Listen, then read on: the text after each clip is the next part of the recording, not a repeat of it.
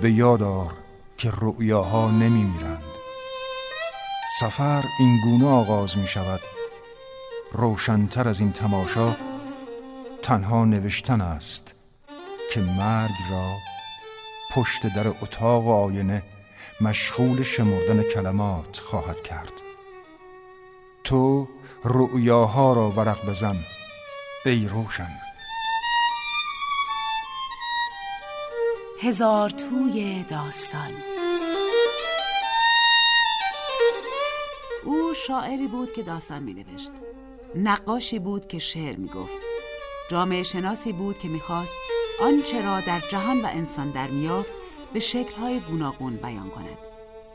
شاید بتوانیم بگوییم که بعد از او تا امروز انگلیس نویسندهی به قدرت فکری و زبانی او نداشته است. او با کلمات نقاشی می کرد و نصرش موسیقی خاصی داشت و تصویرها را زنده نشان می‌داد. میکوشید که از طبیعت انسان و از انسان در طبیعت سخن بگوید و برای احساس انسان بیش از تعقل او ارزش قائل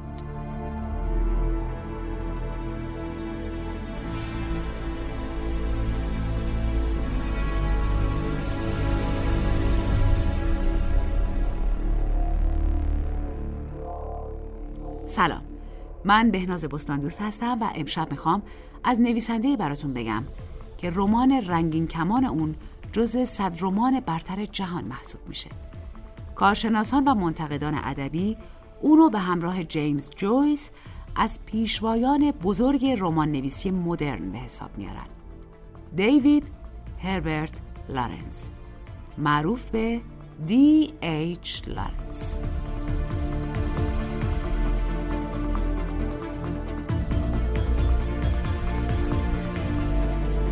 قبل از اینکه به بخش معرفی نویسنده بپردازیم لازم می‌دونم بار دیگه به شما شنونده فرهیخته یادآوری کنم تلاش های ما در جهت ساخت برنامه با حمایت و پشتیبانی شما معنا پیدا می‌کنه. پس با ما در تماس باشین و ما رو در جریان نظرات و پیشنهادات خودتون قرار بدین. هم می‌تونین در طول پخش برنامه یعنی از الان تا ساعت 22 با سامانه پیامکی 301075 برای ما پیام بفرستید. هم در پایان برنامه و اساسا هر ساعت از شبانه روز از طریق صفحه هزار توی داستان در سایت رادیو نمایش می‌تونین با ما در تعامل باشین.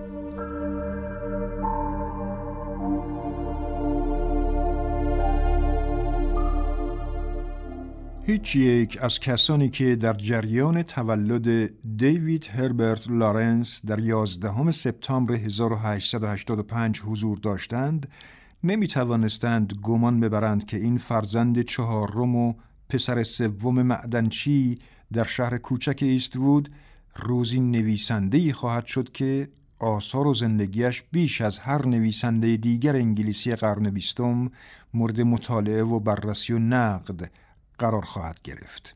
در یادداشت کوتاهی که در ترجمه حال خیش نگاشته چنین می‌خوانیم. من در آغوش طبقه کارگر تولد یافته و میان آنان نمو کردم. پدر من کارگر معدن بود. چیز جالب توجهی نداشت. از آنجا که میخاره بود لباس هم نداشت.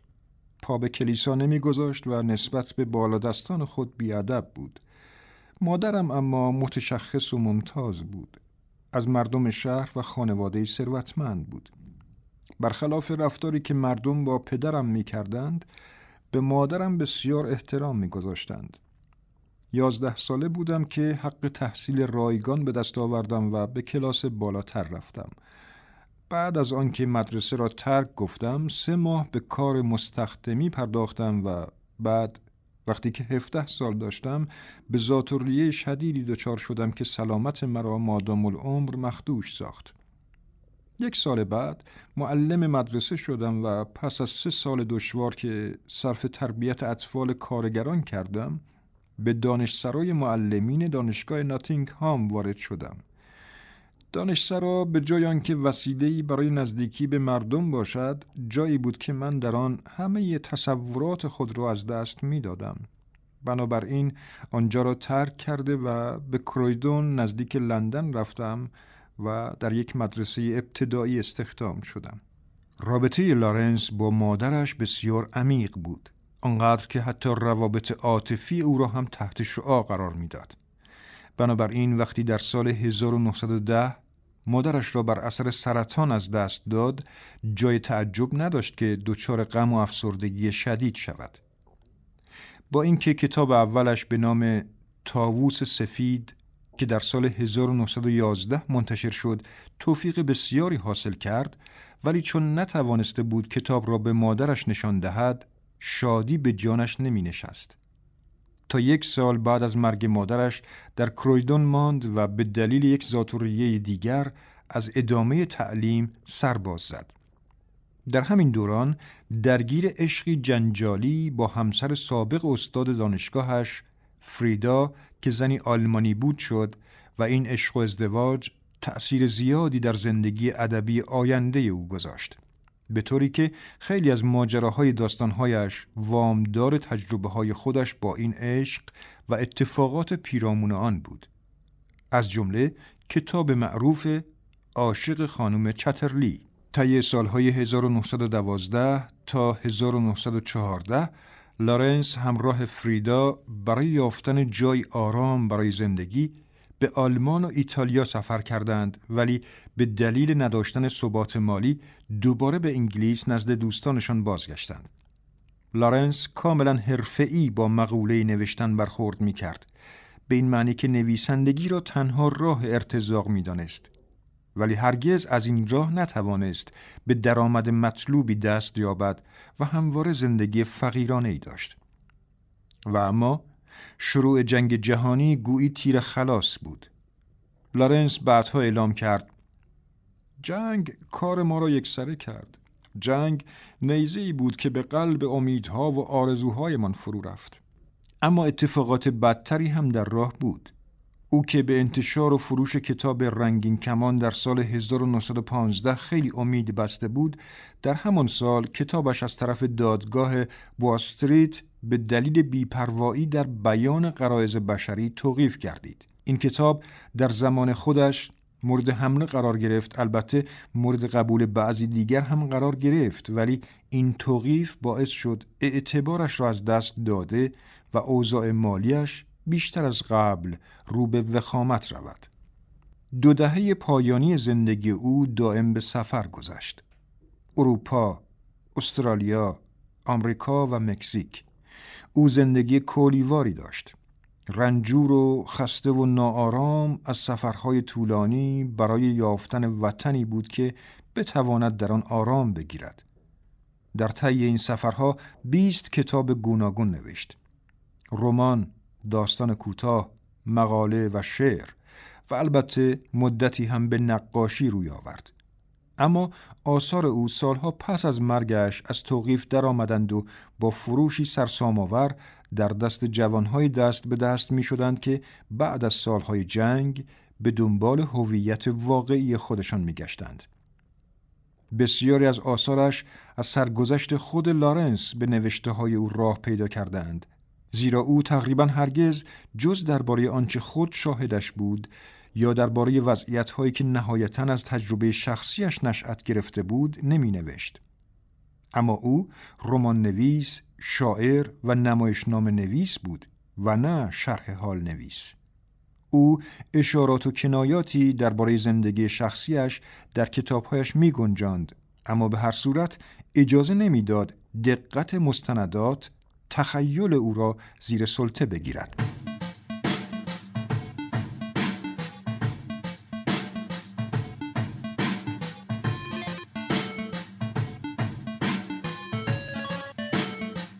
در این لحظه با هم داستان بسیار زیبای برنده اسب گهواره‌ای او را میشنویم.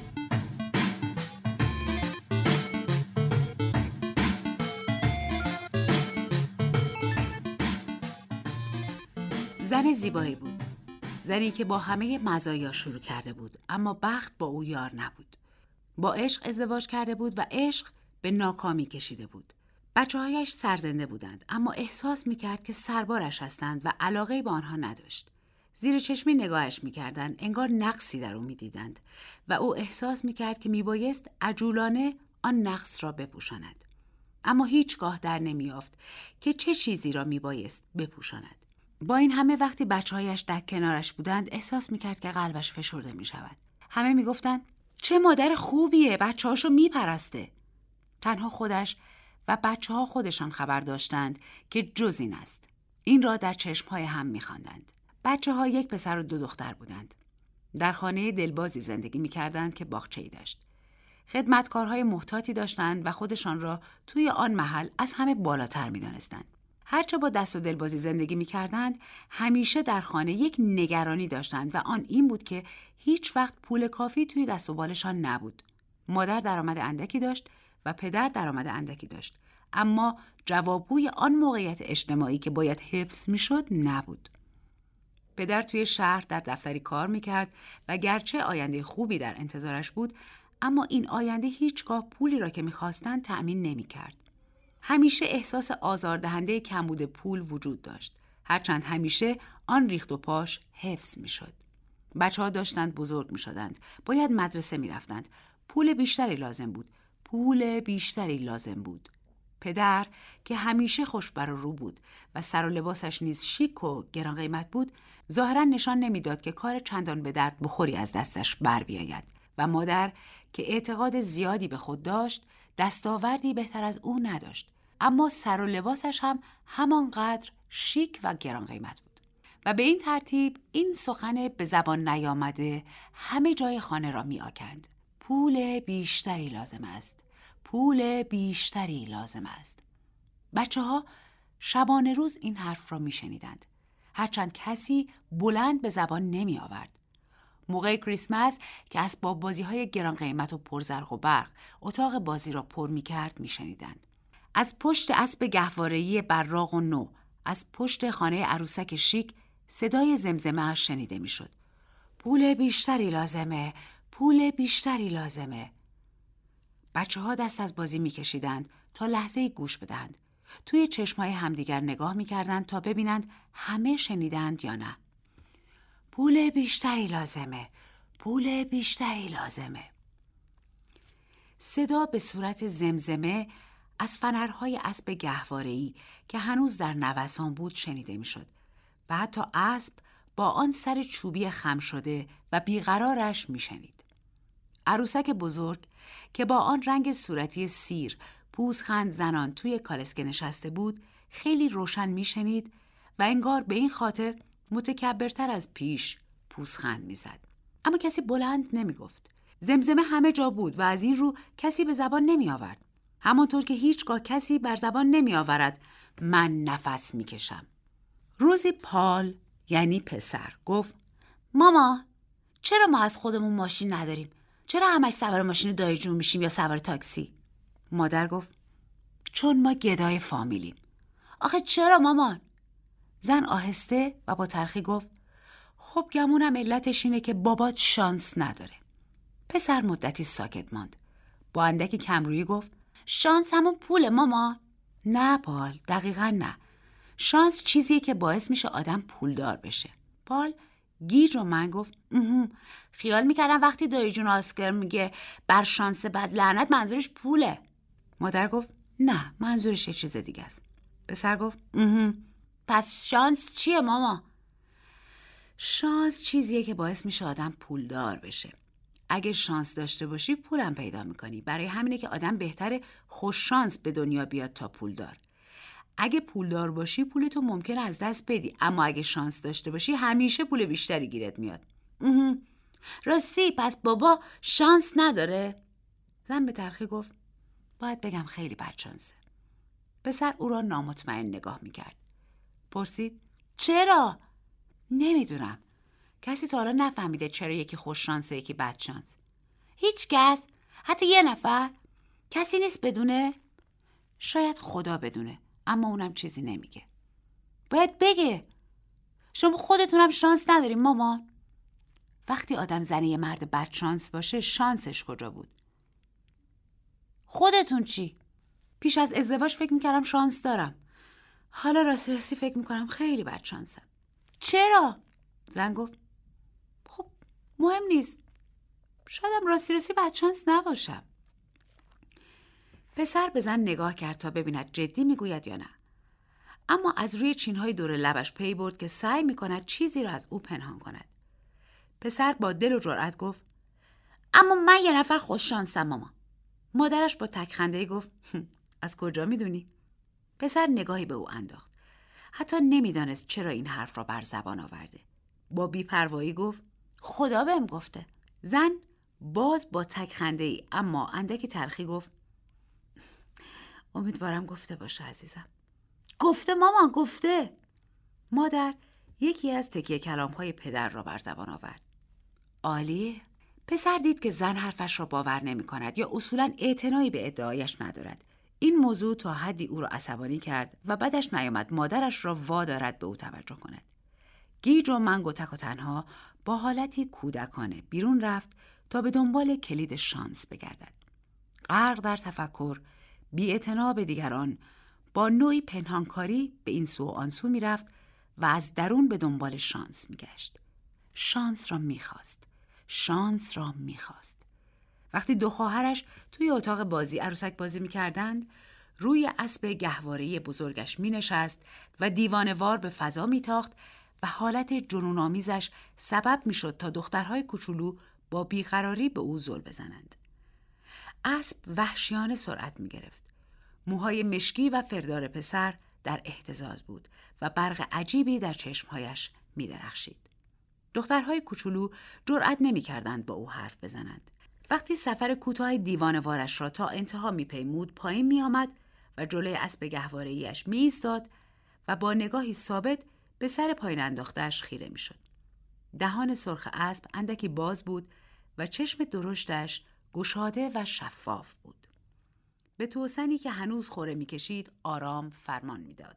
خب منو ببر به سرزمین شانس همین الان منو ببر و با شلاق کوچکی که از دای اسکر گرفته بود برگردن اسب فرود می آورد. می‌دانست که اگر اسب را ناگزیر کند او را به سرزمین شانس می‌برد. این بود که بار دیگر سوار می‌شد و تاخت و تاز خشماگینش را از سر می گرفت به این امید که سرانجام به آنجا برسد. می‌دانست که به آنجا می‌رسد. پرستار می‌گفت اسب تو میشکنی پال. خواهر بزرگترش می‌گفت همیشه همینطوری سواکاری می‌کنه کاش ول می‌کرد. اما او بیان که حرفی بزند از روی اسب به آنها زل می‌زد. پرستار دست از سرش بر می داشت. کارش را نادیده می گرفت. به هر حال کم کم دیگر از پس او بر نمی آمد. روزی سرگرم یکی از تاخت و تاسهای دیوانوارش بود که دایی و مادرش از راه رسیدند. با آنها حرفی نزد. داییش گفت سلام سوار کار جوون. سوار اسب برنده ای؟ مادرش گفت فکر نمی کنی دیگه مرد شدی این اسب گهواری برات خیلی کوچیک باشه؟ خودت هم می‌دونی که دیگه بچه نیستی یا؟ اما پال با آن چشمهای درشت و کمابیش نزدیک به همه خود نوری آبی تاباند. وقتی در اوج تاخت و تاز بود با کسی حرفی نمی‌زد. مادرش با چهره نگران به او چشم دوخته بود. سرانجام اسب را که به چهار نر واداشته بود متوقف کرد و پایین سرید. خشماگین اعلام کرد خب رسیدم. چشمهای آبیش همچنان برق می‌زد و پاهای زورمند و درازش از هم باز بود. مادرش پرسید به کجا رسیدی؟ تابش چشمهایش را رو به او کرد. جایی که می‌خواستم برم. دایی آسکر گفت بسیار خوب بچه جون. بتازون تا برسی. اسم اسب چیه؟ پسر گفت اسم نداره. بدون اسم خوب میتازه؟ راستش اسمای مختلفی داره. اون هفته اسمش سانسوویتو بود. اه؟ سانسوویتو؟ همون که جام اسکاتو برد؟ کی اسمش رو بهت گفته؟ خواهرش گفت با باست همیشه از مسابقات اسب دوانی حرف می‌زنه. دایی از اینکه پیبرد خواهرزادهاش خبرهای مسابقات اسب دوانی را می‌داند، گل از گلش شکفت. باست باغبان جوان که پای چپش در جنگ زخم برداشته بود و کار تازهش را به سفارش آسکر پیدا کرده بود و روزی گماشتهش بود همیشه توی میدان اسب دوانی پلاس بود. فکر و ذکرش خبرهای اسب دوانی بود. پسر کوچک هم لحظه ای از او غافل نبود. آسکر همه چیز را از زیر زبان باست کشید. باست با قیافه بسیار جدی که انگار مسائل آسمانی را مطرح کرده باشد گفت آقا پال میان و از من می‌پرسن. منم خب چاره ای جز گفتن ندارم. هیچ وقت میشه رو اسبی که نشون کرده پولی بذاره؟ من خیال ندارم مشتشون رو پیش کسی باز کنم. ایشون ورزش دوست جوون یعنی ورزش دوست ما یعنی قربان. اگه ممکنه از خودشون بپرسین. آخه کشت مرده اسب دوانی هن. یه وقت ممکنه فکر کنن من مشتش رو باز کردم قربان. از حرف من بدتون نیاد قربان. باست کاملا جدی بود. دایی پیش خواهرزادهش برگشت و او را با ماشین به گردش برد. دایی پرسید بگو ببینم پالی وقت رو اسبی شرط بستی؟ پسر مرد خوشقیافه را به دقت برانداز کرد. جواب داد معلومه شما خیال می‌کنی من حق ندارم؟ ابدا. پیش خودم گفتم شاید برای مسابقه لینکلن یه سرنخ به من بدی. اتومبیل به سرعت راه روستا را در پیش گرفت و به طرف خانه دای آسکر در همشایر سرازیر شد. خواهرزاده گفت قول مردونه. دایی گفت قول مردونه بچه جون. خب پس دافودیل. دافودیل؟ شک دارم بچه جون. نظرت درباره مرزا چیه؟ من فقط برنده رو می‌شناسم که اونم دافودیله. دافودیل ها؟ سکوت شد. دافودیل در مقایسه با اسبهای دیگر گمنام بود. دای جون. چیه بچه جون؟ به کس دیگه ای که نمیگین. من به باست قول دادم. گور بابای باست. به اون چه ربطی داره؟ ما شریکیم. از اولش هم با همدیگه شریک بودیم. اولین پنج شیلینگی رو اون به من قرض داد که باختم. قول مردونه بهش دادم که فقط میونه من و اون باشه. فقط وقتی شما اون اسکناس ده شیلینگی رو بهم دادین برد من شروع شد و این بود که فکر کردم شما خوش جانزین شما که به کسی دیگه ای نمیگین ها؟ پسر با آن چشم های درشت مشتعل و آبی که کمابیش نزدیک به هم بود به دایی خیره نگریست. دایی دچار هیجان شد و خنده از روی دلواپسی کرد. حق با توی بچه جون. خبر محرمانت رو پیش خودم نگه میدارم. دافودیل هم؟ حالا چقدر رو شرط میبندی؟ دارو ندارم و به جز 20 پوند. 20 پوند برای روز مبادا نگه میدارم. دایی فکر کرد شوخی خوبی است. 20 پوند برای روز مبادا نگه میداری هان خیال بافه جوون. پس چقدر روی اسب می‌ذاری؟ پسر خیلی جدی گفت 300 تا روی اسب می‌ذارم. اما بین من و شما بمونه دایی آسکر قول مردونه میدین؟ دایی قهقهه خندهاش را رها کرد. با خنده گفت باشه پیش من و تو میمونه. حالا اون 300 پوندت کجاست؟ باست برام نگه میداره شریکیم. دایی آسکر میان بهت و خنده مانده بود و حرفی نمی‌زد. دیگر دنبال موضوع را نگرفت بلکه عزمش را جزم کرد خواهرزادهاش را با خود به مسابقه اسب دوانی لینکلن ببرد. گفت ببین بچه جون من 20 تا برای خودم روی مرزا می‌ذارم. 5 تا برای تو روی هر اسبی که دوست داری. کدوم یکی انتخاب می‌کنی؟ دافودیل دایی جون دافودیل. نه 5 تا رو رو دافودیل نذار. اگه پنجی مال خودم باشه میذاشتم. باشه باشه حق با توه. یه پنجی برای من یه پنجی هم برای تو روی دافودیل. بچه در عمرش مسابقه اسب دوانی ندیده بود و چشمهایش از شعله آبی مشتعل بود. چهارچشمی تماشا می‌کرد. دافودیل اول شد و مرزا سوم. بچه با چهره برافروخته و چشمهای مشتعل سر پا آرام بود. داییش چهار اسکناس پنج پاندی برایش آورد. چهار به یک. اسکناس ها را جلوی رویش تکان داد و گفت با اینا چیکار کنم؟ من میگم با باست حرف بزنیم. الان من 1500 تا دارم. غیر از 20 تا ذخیره و این 20 تا. دایش چند لحظه ای او را برانداز کرد. گفت نگاه کن ببینم بچه جون تو این چیزایی که درباره باست تو 1500 تا میگی جدی که نیست ها؟ چرا جدیه؟ اما فقط بین من شما بمونه دایی جون. قول مردونه. باشه بچه جون قول مردونه. اما من باید با باست حرف بزنم. اگه دایی جون خواسته باشین با من و باست شریک باشین میشه شریک باشین. چیزی که هست باید قول بدین. قول مردونه دایی جون که از ما سه تا بیرون نره. من و باست خوششانسیم. شما هم حتما خوششانسین چون ده شیلینگ شما بود که برد ما باهاش شروع شد. وقتی مطمئن باشم این کارو می‌کنم. اون موقع است که اوضاع رو به راهه. وقتی مطمئن نباشیم اون وقتی که بعد میاریم. باست گفت البته یه همچین وقتایی آره احتیاط می‌کنیم. دایی لبخند زد. چه وقت مطمئن هستین؟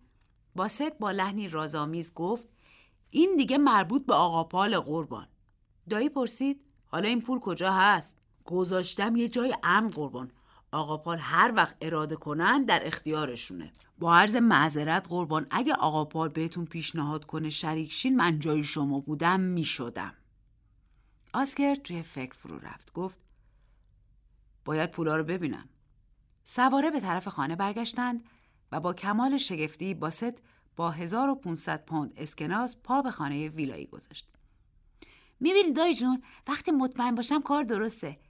یه همچین وقتی قرص و محکم با هرچی داری میریم جلو. مگه نباست؟ همینطور آقا پال دایی خندان گفت و وقتی مطمئن نباشین؟ خب دیگه گاهی کاملا مطمئنم مثل دافودیل. گاهی فقط حدس می‌زنم. گاهی حتی حدسم نمی‌زنم. درست میگم باست؟ اون وقت احتیاط می‌کنیم چون همچین وقتا بیشترش بد میاریم. که اینطور؟ وقتی مطمئن میشی مثل مورد دافودیل چی تو رو مطمئن می‌کنه بچه جون؟ پسر با بیقراری گفت خب راستش نمی‌دونم. مطمئن میشم دیگه دایی جون همین. دایی شریک شد و مسابقه لیجر که شروع شد پال درباره اخگر زنده که هیچ کس نگاهش هم نمی‌کرد مطمئن بود. پسر اصرار داشت هزار پوند اسب می‌برد با ست پانصد پوند و آسکر دیویز پوند. اخگر زنده اول شد. پال ده هزار پوند برد. گفت می‌بینین من صد درصد مطمئن بودم. حتی آسکر دو هزار تا به جیب زد. گفت ببین بچه جون این کار منو عصبی می‌کنه. لزومی نداره دایی جون مدت ها طول می‌کشه تا باز من مطمئن بشم. آخه با این پول می‌خوای چیکار کنی؟ معلومه. من این کارو به خاطر مادرم شروع کردم. اون گفت که شانس نداره چون بابا بد شانسه. این بود که من فکر کردم اگه من شانس داشته باشم این زمزمه میخوابه. زمزمه چی میخوابه؟ زمزمه خونه. من از خونمون به خاطر زمزمه که توش پیچیده بیزارم. چی زمزمه می‌کنه؟ راستش خب نمی‌دونم چی بگم. همش از کمبود پول میناله. می‌دونین که چی می‌خوام بگم دایی جون؟ اینو خبر دارم. آره اینو خبر دارم پسر جون. شما که می‌دونین یه ریز برای مامان صورت حساب می‌رسه. متاسفانه می‌دونم. اون وقت خونه شروع می‌کنه به زمزمه کردن. مثل وقتی که مردم پشت سر آدم میخندن نوکه باور کنین فکر کردم اگه شانس بیارم جلوی زمزمه رو می‌گیری؟ پسر با چشمهای آبی درشتش که شعله غیر عادی و سردی در آنها میدرخشید او را نگریست و دیگر کلمه به زبان نیاورد. دایی گفت خب پس چیکار کنیم؟ دوست ندارم مادرم بدون من خوش شانسم. چرا ندونه پسر جون؟ جلوی منو می‌گیره. من که خیال نمی کنم جلوتو بگیره. راستش به طور عجیبی به خود پیچید و افسود. من دلم نمی‌خواد اون خبر داشته باشه دایی جون. خیلی خوب پسر جون. ترتیب کار طوری می‌دیدیم که به گوشش نرسه. ترتیب کار خیلی آسان داده شد. پال به پیشنهاد دایی پنج هزار پوند به او داد و او به دست وکیل خانوادگی سپرد و قرار شد که به اطلاع مادر پال برساند که یکی از خیشان پنج هزار پوند به او سپرده و قرار شده در پنج سال آینده هر سال در جشن تولدش هزار پوند دریافت کند. دایاسکر گفت بنابراین اون پنج سال پیاپی هر سال یه هدیه تولد هزار پوندی دریافت می‌کنه امیدوارم این کار در آینده اوضاع براش بدتر نکنه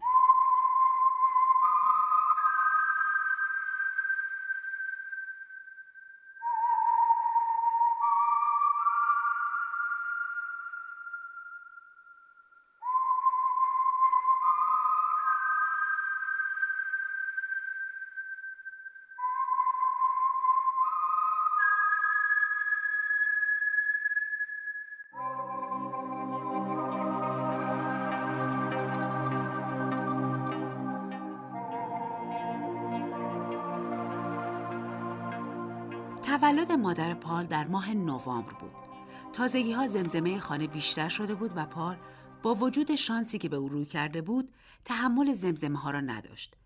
او نگران تأثیر نامه جشن تولد بود که خبر هزار پاند را برای مادرش به ارمغان می آورد. مادرش صبح روز جشن تولد پایین آمده بود صبحانه بخورد. پال چهره او را موقع خواندن نامه ها می نگریست. نامه وکیل را می شناخت. زن نامه را که می خواند چهرهش در هم رفت و از پیش بیروحتر شد. سپس حالت سرد و مصممی پیدا کرد. نامه را زیر توده نامه ها پنهان کرد و درباره آن کلمه بر زمان نیاورد. پال گفت ماما تو نامه ها چیز جالبی براتون نرسیده؟ زن با لحن بیاعتنا و سردی گفت همون چیزای همیشگی. اما بعد از ظهر سر و کله دایی پیدا شد. گفت که مادر پال گفتگوی طولانی با وکیل داشته و خواهش کرده به دلیل مقروض بودن تمام پنج هزار پاند بیدرنگ به او داده شود. پسر گفت نظر شما چیه دایی؟ به عهده خودت می‌ذارم بچه جون. پس بذاریم همه رو بگیره تو مسابقه بعدی پول بیشتری در میاریم من مطمئنم که برنده رو تو مسابقه گرند نشنال یا لینکن شایر یا شاید دربی می‌شناسم مطمئنم که یکی از اینا رو می‌شناسم این بود که دای آسکر موافقت نامه را امضا کرد و دست مادر پال به همه پنج هزار پوند رسید. سپس اتفاق عجیبی پیش آمد. نجواهای خانه مثل صدای همسرایان قورباغه در یک شب بهاری ناگهان جنوناسا اوج گرفت. چند اسباب و اساسیه تازه خریده شد. پال معلم خصوصی پیدا کرد. قرار شد او پاییز آینده به ایتون مدرسه‌ای که پدرش رفته بود برود.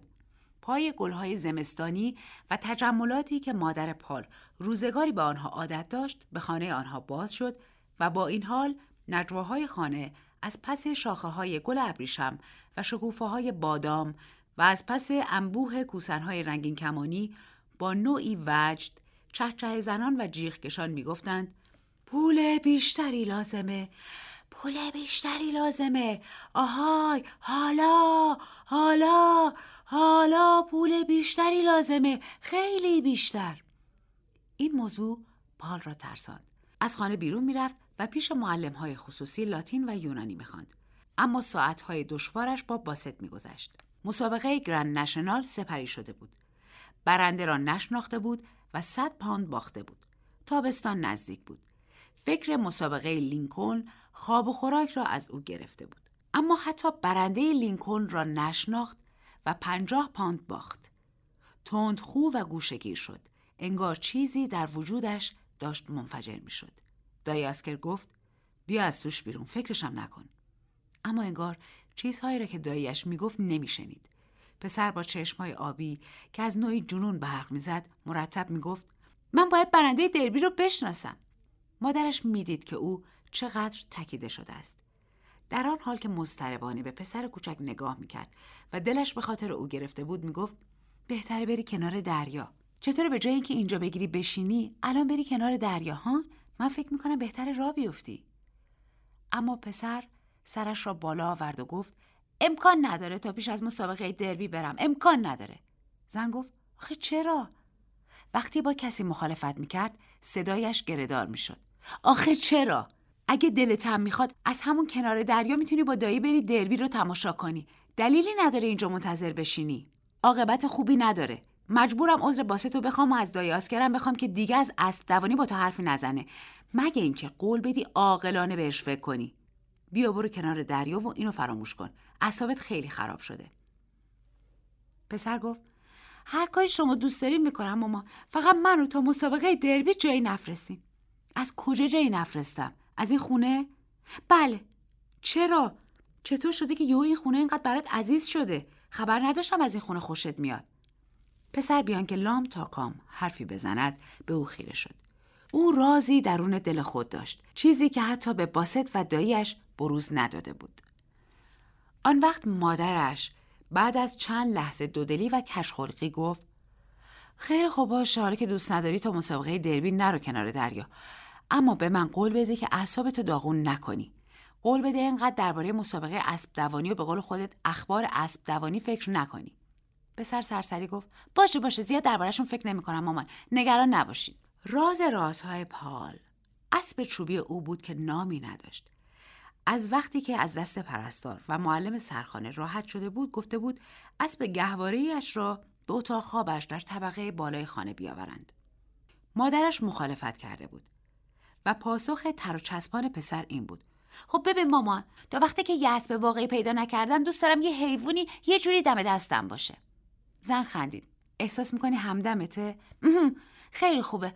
اونجا همدم شب و روزمه. این شد که اسب با آن حالت پرسش ثابت و کم و بیش فرسوده توی اتاق خواب پسر جا گرفت. مسابقه دربی نزدیک می‌شد و پسر هر روز بیشتر حالت عصبی پیدا می‌کرد. به ندرت به حرف کسی گوش می‌داد. بسیار تکیده شده بود و چشمهایش به راستی حالت غیرعادی داشت. مادرش گهگاه به طور ناگهانی و مرموز دلواپس او می‌شد. گاهی نیم ساعتی دچار دلشوره ناگهانی می‌شد که کمابیش حالت درد و رنج را داشت. دلش می‌خواست بیدرنگ به طرفش بال میگشود تا ببیند سالم از جانم دو شب پیش از مسابقه دربی زن به مهمانی بزرگی در شهر رفته بود که ناگهان یکی از آن حالات دلشوره وجودش را چنگ زد و زبانش بند آمد. با تمام وجود سعی کرد بر این احساس غلبه کند چون به عقل سلیم اعتقاد داشت اما موفق نشد. ناگزیر مجلس را ترک گفت و به طبقه پایین رفت تا به روستا تلفن کند. اما پرستار بچه ها خیلی تعجب کرد و از اینکه در دل شب به او تلفن شده بود یکه خورد. بچه ها حالشون خوبه خانم ویلمات؟ بله حالشون خوبه. پال چی؟ اونم حالش خوبه؟ بله وقتی رفتن به خوابن کاملا سر حال بودن. برقی برم بالای نگاهی بهشون بندازم؟ نه نه مزاحمشون نشو کاری ندارم. تو هم بیدار نمون. ما خیلی زود میاییم خونه. نمی‌خواست خلوت پسرش بر هم بخورد. ساعت یک بود که پدر مادر پال با اتومبیل به خانه ایشان رسیدند. همه جا آرام بود. مادر پال به اتاقش رفت و روپوش خز سفیدش را درآورد و سپس به دلیل دلشوره عجیب درونش دزدانه به طرف اتاق پسرش از پلکان بالا رفت. بی سر و صدا راه پله را پیمود. سر و صدای خفیفی میشنید؟ چه چیزی میشنید؟ با عضلات منقبض پشت در اتاق پسر ایستاده بود و گوش می‌داد. صدای عجیب سنگین و در عین حال آهسته میشنید. قلبش از حرکت ایستاد. سر و صدا خاموش اما شتاب زده و پرقدرت بود. چیز عظیمی بود که حرکت تند و خفه داشت. چیه؟ خداوند و چه صداییه؟ باید می‌فهمید. احساس کرد سر و صدا را می‌شناسد. سر و صدا را میشناخت. با این حال نمی توانست اعتماد کند. نمی توانست بگوید کجا شنیده است. اما سر و صدا یک ریز و جنون آسا ادامه داشت. زن به نرمی و در آن حال که از دلشوره و ترس منجمد شده بود دسته در را چرخاند. اتاق تاریک بود اما در فضای نزدیک پنجره چیزی دید و صدایی شنید که جلو و عقب شیرجه می‌رفت. با ترس و حیرت خیره شد. سپس ناگهان کلید چراغ را زد و پسرش را با پیشامه سبز دید که دیوان وار بر اسب گهواره ای سواری می‌خورد. برق نور پسر را روشن کرد که همچنان اسب گهواره ای را به حرکت واداشته بود. مادر داد کشید. چی کار داری می‌کنی؟ پسر با صدای پرقدرت و عجیبی جیغ کشید. مالاباره! مالاباره! اسب را نگه داشت و برای یک لحظه عجیب و بیمنی برق چشمهایش را به زن تاباند. سپس محکم روی زمین افتاد و زن که تمامی احساسات عذاب کشیدش سیلابوار بر او هجوم آورده بود به تاخت خود را رساند تا او را از جا بلند کند اما پسر بیهوش بود و به دلیل تب مغزی بیهوش ماند حرف می‌زد و وول می‌خورد و مادرش چون سنگ در کنارش نشسته بود مالا باره مالا باره به مالا باره باست شناختم مالا باره مالا باره و حقیق می‌کرد و سعی داشت بلند شود و اسب گهواره را که به او الهام بخشیده بود به حرکت وادارد. مادر وحشت زده پرسید منظورش از مالابار چیه؟ پدر خون سردانه گفت نمی‌دونم. زن از برادرش پرسید. جواب شنید اسم یکی از اسبای مسابقه دربیه. و با وجود وضعی که او پیدا کرده بود آسکر با باست صحبت کرد و خودش هزار پاند روی اسب پول گذاشت. روز سوم حال بیمار وخیم بود. منتظر تغییر بودند. پسر با موی کم و بیش بلند و فردار بیوقفه روی بالش به خود میپیچید. نه خوابش می‌برد و نه به هوش میآمد و چشمهایش حال دو جواهر آبی را داشت. مادرش نشسته بود و احساس می‌کرد که قلبش از جا کنده شده است و به سنگ تبدیل شده. آسکر شب نیامد اما باست پیغام داد که به او اجازه داده شود یک لحظه تنها یک لحظه به ایادت بیاید. مادر پال از این مزاحمت سخت عصبانی شد اما خوب که فکر کرد به او اجازه داد. حال پسر تغییری نکرده بود. شاید باست سبب می‌شد که او به هوش بیاید. باغبان پاورچین پاورچین وارد شد. دستش را به عنوان سلام بالا آورد و بی صدا کنار تخت رفت. و با چشمای درخشان ریزش به بچه که به خود میپیچید و در حال احتضار بود خیره شد. زیر لب گفت آقا بال آقا بال مالابار اول شد. همه رو تمیز جا گذاشت. هر چی گفتین انجام دادم. از هفتاد هزار تا هم بیشتر بردین. باور کنین. حالا داراییتون از هشتاد هزار هم بیشتره. پسر گفت مالابار مالابار گفتم مالابار. ماما گفتم مالابار. به نظر شما من خوششانسم ماما؟ ها؟ مالابار شناختم. از هشتاد هزارم بیشتر شناختم مگه نشناختم؟ مالابار همه رو جا گذاشت. اگه اینقدر بتازونم تا مطمئن بشم اون وقت بهت میگم باست تا هر جا عشقته برو بالا. با دار و ندارت رفتی جلو باست با دار و ندارم رفتم جلو. مادر هیچ وقت بهت نگفتم. نگفتم که اگه اسبم رو بتازونم و خودم رو برسونم اون وقتی که صد درصد مطمئن میشم. آره صد درصد. هیچ وقت بهت گفتم که من آدم خوششانسی هستم؟ مادرش گفت نه هیچ وقت نگفتی. اما شب که شد پسر مرد. و حتی وقتی مرده پسر روی زمین قرار داشت مادرش صدای دای آسکر را شنید. وای هستر تو هشتاد هزار و خورده پوند بردی و تفلک. پسر شیطون تو باختی. تفلک شیطون تفلک شیطون. چه بهتر که این زندگی رو گذاشت رفت. این زندگی رو که با اسب گهوارهی باید دنبال اسب برنده گشت.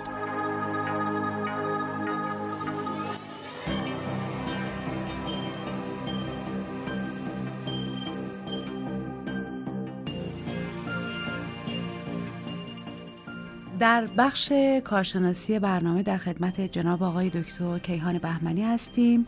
مترجم استاد دانشگاه و پژوهشگر. خیلی خوش اومدین. سلام عرض می‌کنم خدمتتون. عرض سلام و خسته نباشید. خدمت شما خانم بستاندوست و همکاران گرامیتون و شنونده خوب برنامهتون در خدمتتون هستم. خواهش می‌کنم.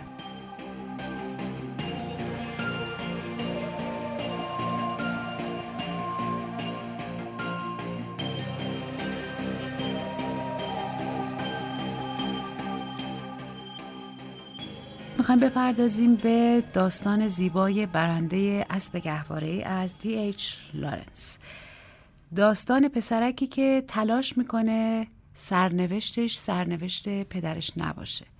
حالا سرنوشت پدرش چیه؟ در واقع تعریفیه که مادر میده. در ارتباط با رابطه پال با مادرش می‌تونی یه صحبتی داشته باشیم اولین نکته که به ذهن ما میاد شجاعت دیش لارنس هست. برای خاطر اینکه دست روی موضوعی می‌ذاره که یکی از مهمترین موضوعات انسان هست و اون هم رابطه بچه و مادر هست. یعنی مقدسترین مفهومی که وجود داره رو به چالش می‌کشه. مفهومی که ما همیشه ازش انتظار عشق مادرانه داریم. طی یک روند ساختار شکنانه میاد از یک زاویه دیگه بهش نگاه می‌کنه و میگه اگر مادر خوب نباشه چه اتفاقی میفته ما همیشه در داستانهای خودمون یه مادر خوب داریم که از بچه خودش مراقبت می‌کنه. اما در این داستان ما با یه مادر مواجه هستیم که درست نقطه مقابل تمام خصوصیات مادرهای دیگه هستش. و این داستان رو خیلی مهم می‌کنه و یک جوری باعث میشه خواننده احساس بکنه باید حساسیت داشته باشه راجع به رابطه بین این مادر و فرزند. بله. تمام داستان راجع به اینه که اگر این رابطه دچار مشکلی باشه. یک خللی درش به وجود بیاد. پیامدهای اون چیه؟ و ما می‌بینیم که پیامدش حتی تا نابودی فرزندم هستش. در یک نگاه خیلی خیلی سطحی و ساده این داستان از رابطه بین مادر و فرزند استفاده کرده. برای خاطر اینکه یک بحث بسیار بسیار جهانی تر که همون بحث مادیگرایی و ماتریالیسم بله. باشه رو زیر سوال ببره. بله. این نکته رو میشه به عنوان نکته اولیه داستان گفت. راجع به اون همهمه ها و پچ هایی که توی فضا وجود داره این یه جور فضاسازی خاصه. فقط بچه داره این همهمه ها رو میشنوه. این چیزی که از طرف راوی در واقع به ما گفته میشه یا اینکه توی اون خونه وجود داره. راجع به این همهمه میشه برام یه توضیح بدین. خیلی نکته خوب اشاره کردید. این صدا رو فقط کودکان در خانواده میشنوند. بعد با همدیگه راجع به صحبت نمی‌کنن در طول داستان به ما میگه. این در واقع اساره روابط اون خانواده است که اونقدر تکرار میشه که انگار این بچه هیچ چیزی نمیشنوه جز این زمزمه. و این دقیقا یک مقدار بحث آموزش رو برجسته می‌کنه که وقتی شما در خونه اعضای خانواده راجع به یک مسئله مدام صحبت بکنن چطور بچه هیچ چیز دیگر رو نمیشنوه و فقط اون مسئله که خیلی راجبش حساسیت وجود داره رو به صورت زمزمه تکرار شونده. یعنی ما می‌تونیم خیلی راحت از این داستان به نتیجه برسیم که اینا یک خانواده معمولی بودن که راجع مسائل مختلف حرف می‌زدن. ولی چون این بحث پول نداریم مدام تکرار می‌شده عین یک زمزمه بوده که در اون خونه وجود داشته.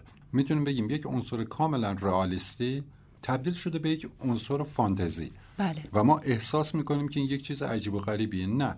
بچه با فیلتر ذهن خودش این چیزی رو که بیشتر از همه میشنوه حالا از همه جا میشنوه. بله. و احساس می‌کنه که پول ندارند. این چیزی که باعث استرابش شده دقیقاً. چیزی که باعث دلنگرانی شده. همون ترسوندهش هستن چون بله. توی خونه احساس می‌کنه در و دیوار این صدا میاد از همه جا میاده و این نشون دهنده دغدغه آدم بزرگ هاست که چطور به کودکان منتقل میشه. درسته. استفاده از این اسب نماد خاصیه توی این داستان. اولین نکته که ما باید راجبش توجه بکنیم اینه که اسبی که در این داستان استفاده میشه با یک سری صفات خاص توصیف میشه. از جمله اینکه یک اسباب بازی مدرن براق و از کلمه شاینی استفاده می‌کنه. و همه اینا نشون میده که این اسب در وهله اول نماد مدرنیته هستش. یعنی یک جور اسباب بازی که جهان مدرن آورددش و هیچ فایده ای هم نداره. برای خاطر اینکه تنها نوعی از اسباب بازی هستش که هر چقدر هم بچه روش تلاش بکنه از جای خودش حرکت نمی‌کنه بلکه در یک نقطه ثابت میمونه. پس در وهله اول تمام فعالیت هایی که این فرزند داره انجام میده اصلا باعث ارتقای خودش نمیشه بلکه این رو در یک جا نگهش میداره. خودش رو از نقطه الف به نقطه ب نمیرسونه. و ما می‌دونیم تمام این تلاشایی هستش که اون بچه برای به دست آوردن پول بیشتر داره انجام میده. بله. و انگار که دیش لارنس داره به ما میگه که این کارهایی که ما در دنیای امروز داریم انجام میدیم برای خاطر اینکه خودمون رو به پول برسونیم باعث ارتقای سطح زندگی ما از نظر معنوی نمیشه. شاید از نظر مادی یک مقدار تغییر کنه. اما از نظر معنوی ما همون سر جای اول اسب وایسادیم.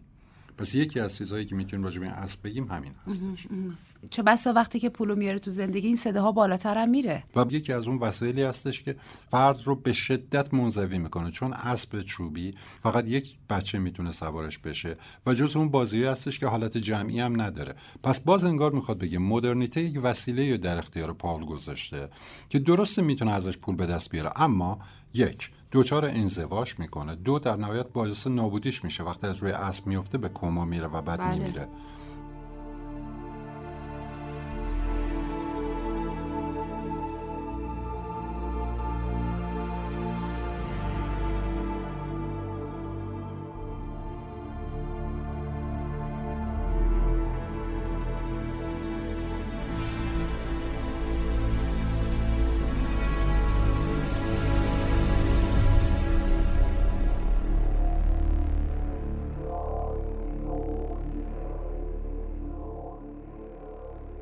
داره پیام اخلاقی میده توی این کار. دورانی که این اثر نوشته میشه در دهه دوم قرن بیستم پیش از جنگ جهانی اول اروپا و امریکا از نظر مادی در یک رفاه خیلی خوبی قرار داشتن و همین باعث شده بود که افراد به شدت مصرفگرا بشن.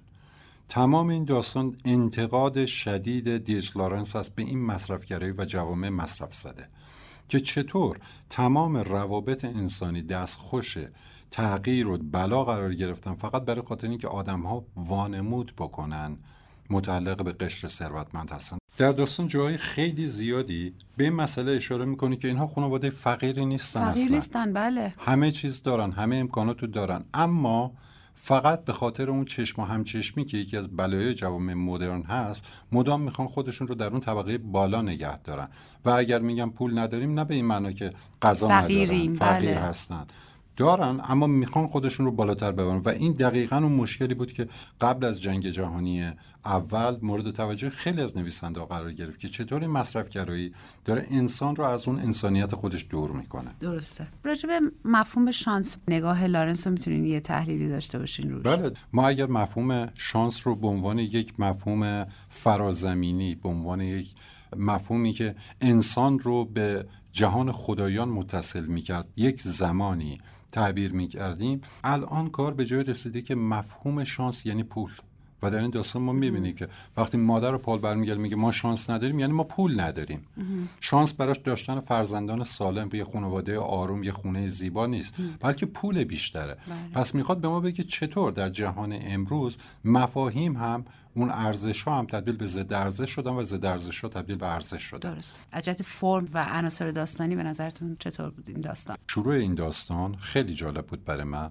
برای خاطر اینکه ابتدا شبیه ابتدای داستانهای پریانه. بله. خیلی راحت شروع کرده. یکی بود یکی نبود. یه مادری بود. به اصطلاح بچه‌هاش اینجوری بودن. و این احساس رو به وجود میاره که بناس یک داستان سنتی کودکانه باشه. و این اتفاقا با قهرمان داستان ما که یک کودک همخونی داره.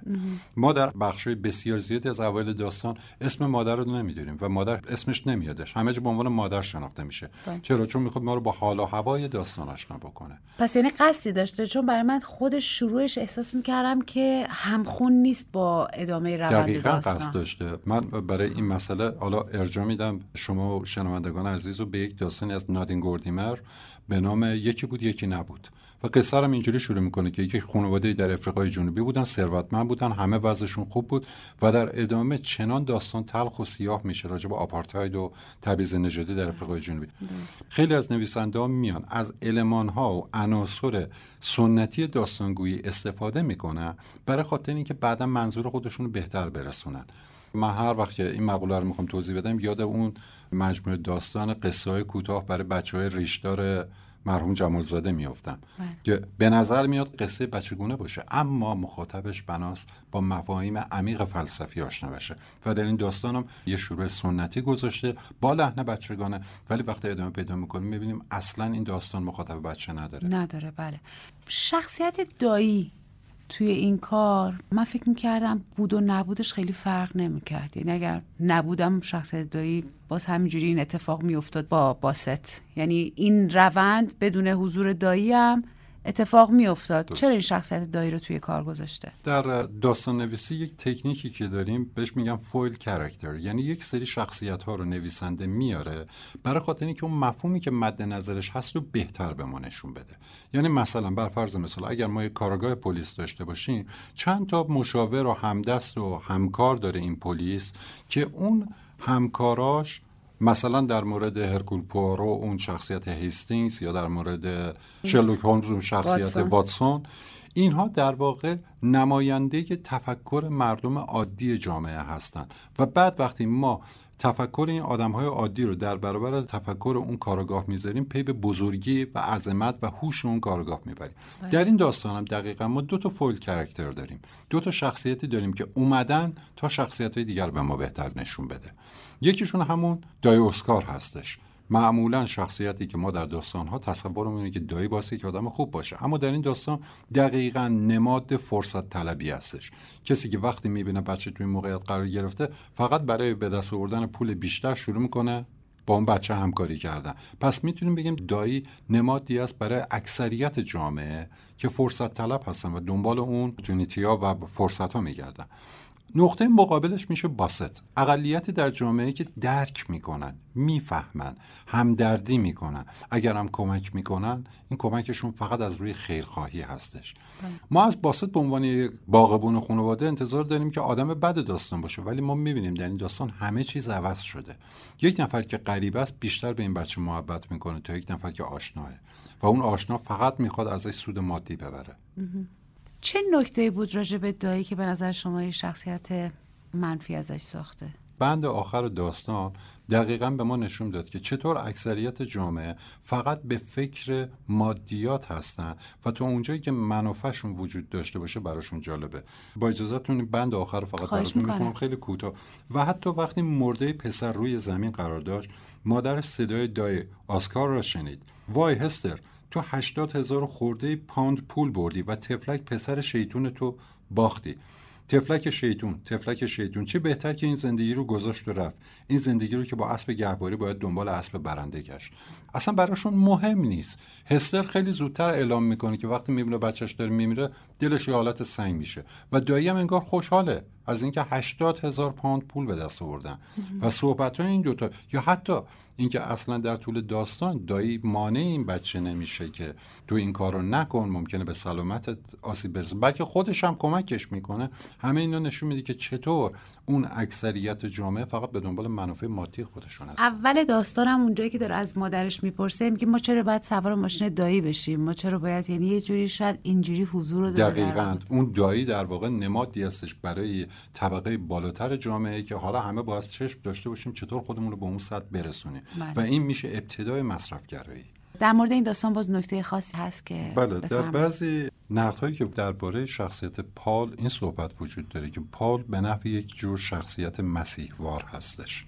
یعنی خود من وقتی یه بار این داستان رو خوندم بلافاصله یاد اون شخصیت جان کافی در مسیر سبز افتادم.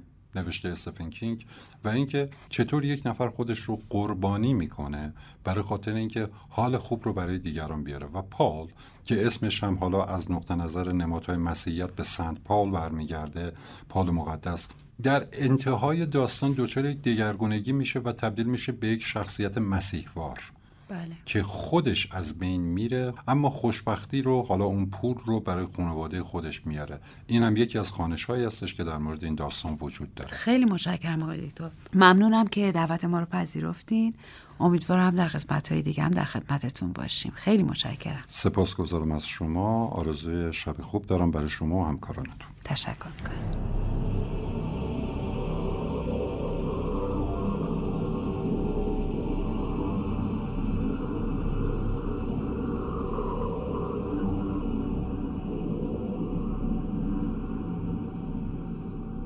در اون مایه های آثار دی اچ لارنس بر جسارت و پیشتازی او گواهی می دهد.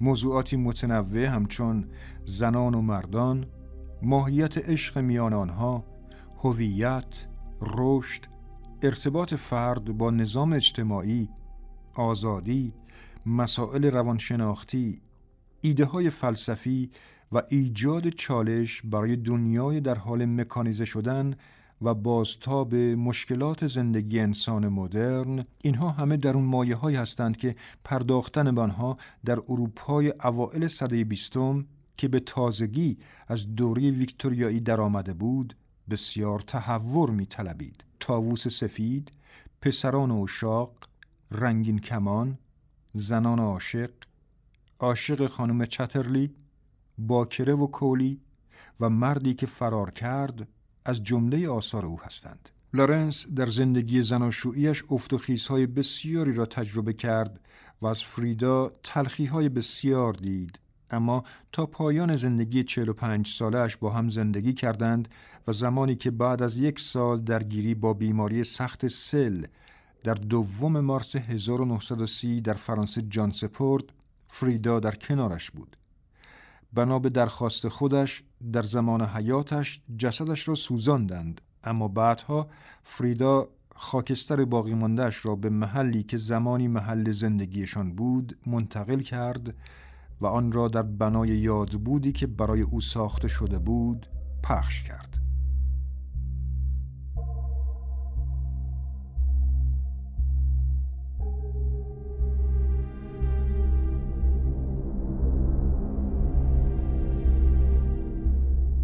لارنس درباره مرگ اینطور گفته. مردگان نمردند. ما را می‌بینند و در کارهای ما ما را یاری می‌کنند.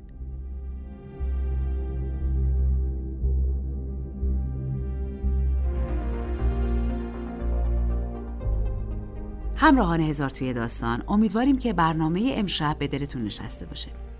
بار دیگه خدمتتون عرض می‌کنم که پیام های شما برای ما خیلی کارساز و ارزشمنده. بنابراین توسط سایت رادیو نمایش در صفحه هزار توی داستان نظراتتون رو با ما در میون بذارین. همچنین تکرار برنامه ما رو می‌تونین سه شنبه شب در همین ساعت یعنی ساعت 21 تا 22 مجددا بشنوید.